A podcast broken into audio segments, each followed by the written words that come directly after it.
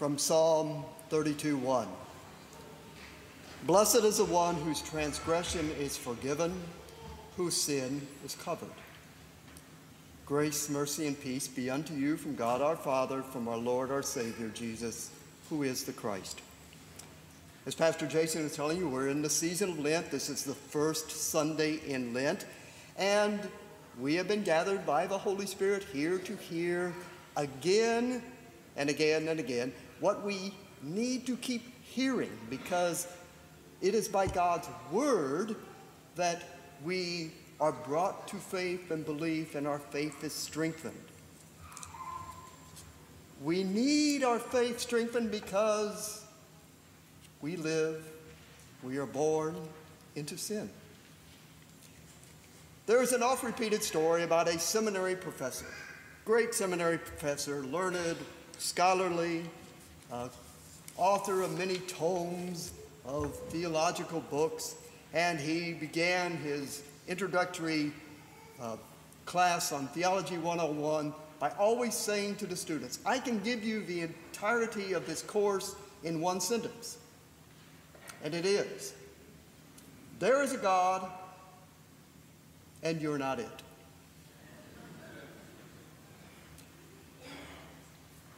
There is a God, but we are not God.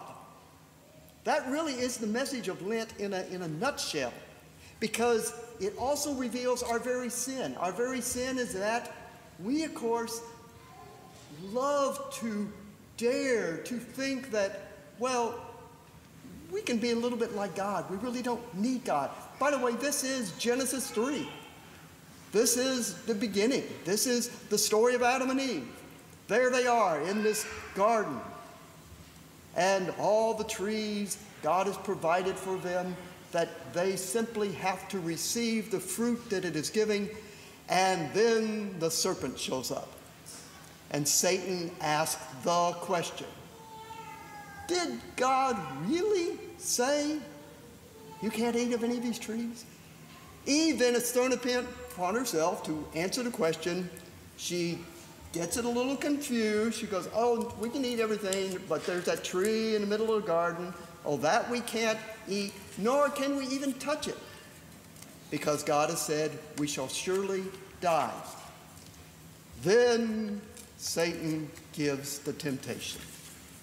Oh, you will not die.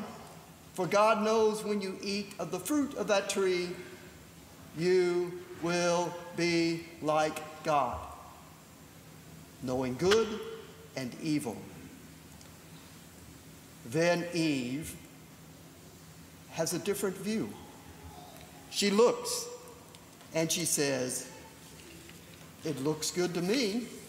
That tree is good for fruit. The fruit is delightful. She desired it. So she ate and gave it to Adam, and he ate. Lo and behold, what Satan said, their eyes were opened. Yes, but their eyes were opened to see how naked they were.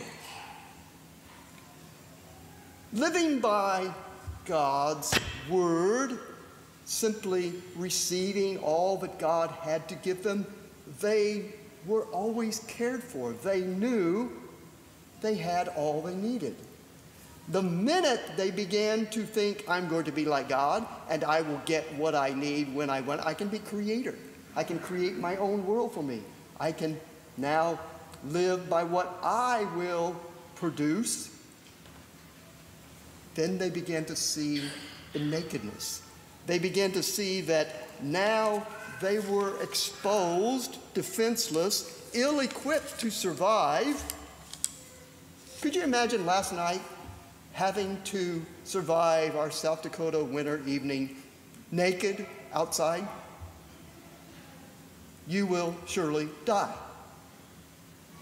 This is how it works. The problem is we keep thinking that we can be like God, we don't need God, uh, that I can do it. Oh, this is Romans 5. This is the judgment. It falls upon all of us. All of us now are really children of Adam and Eve in the sense that we also share the same sin.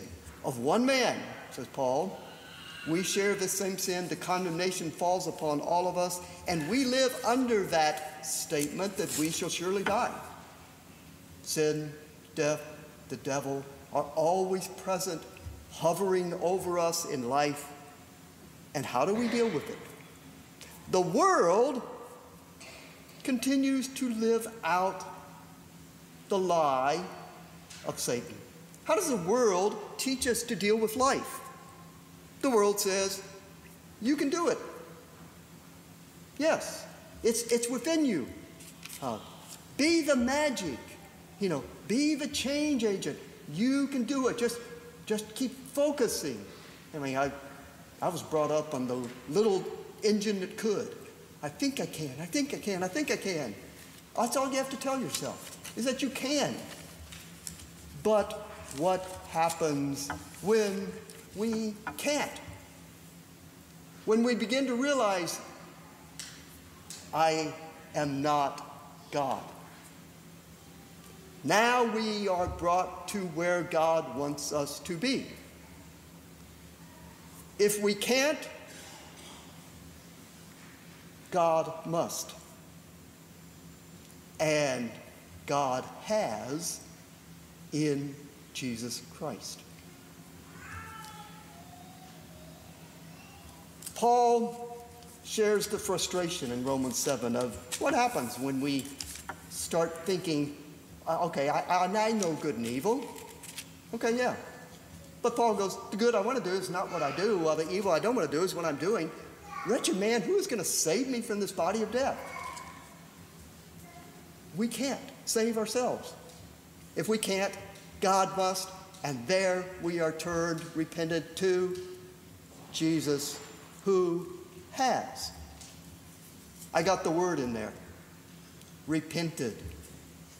This is sort of the focus of what Lent is all about. Lent is about being repented by God and what He does in our life. Many times to break that original sin where we want to be like God. We don't really need a God.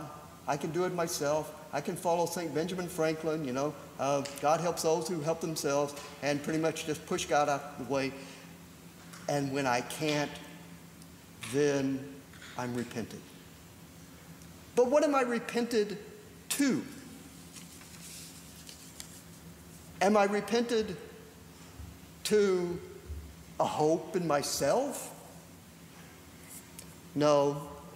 I am repented to the one, the one who has actually faced all the temptations that we face daily. We're at the gospel lesson now. In the gospel lesson, Satan shows up just like he did for Adam and Eve and presents the temptations.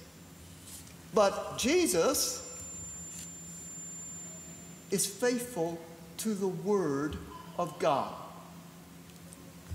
Adam and Eve were faithful to their own sight and desires and what they thought they needed. Temptation one change these stones into bread. What happens when we get that temptation? I mean, what happens when we go, oh, I'm hungry, uh, I'm needy, I have this emptiness I need to fill? What do we do? We try to fill it. We go forth searching, trying to find what it is that I can give and put and, and surround myself with that therefore will sate me and fill me, and then I won't be hungry. Jesus turns to the Word of God and says, We live by the Word that comes from the Father. Oh, there's temptation two. Temptation two, oh, if you are, then throw yourself off this pinnacle of the temple. Um, oh, God's word says this, He'll catch you up. We, of course, face this temptation all the time, identifying myself. Who am I really if I am such and such, well, then I should prove it. If I'm a Christian, I should prove it. I need to, I have to, I must. Notice where we're back at. We're back at I have to, I must, when I can't. And that temptation, Jesus says, no, you do not tempt the Lord your God. And what? He is our definer. He is the one who names us in the waters of baptism. And he claims us and says, This is for us. As we hear that, we know who we are. We don't have to prove anything. We live out the fruits. But what do we do? We flunk that test all the time as I'm trying to uh, virtue signal to everyone exactly how good I am. Third temptation bring about the kingdom. Satan just said, Jesus, you worship me, you get all the kingdoms of the world without the suffering.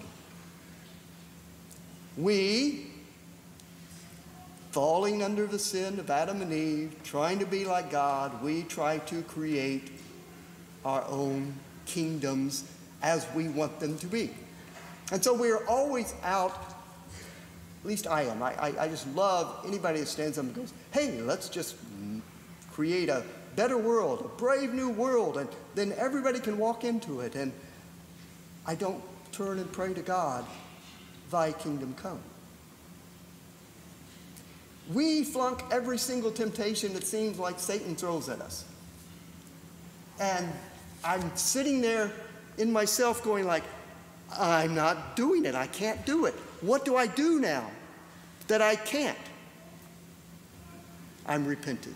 God has repented me to turn to Jesus and say, You have. And then I get to receive what Christ has won. What Christ won as he faces down Satan, as he goes to the cross, as he dies to be raised, to then give to us what? Forgiveness of our sins.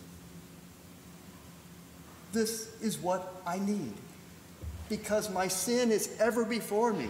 As I'm living in this world, as I'm living in this life, I'm always tempted to think, ah, you, it's about you and what you can do. And I'm always repented by God to realize, no, it is about God what he has done for me in Jesus Christ, what he has gifted to me, and what he has done, and it's done. Which leaves me to live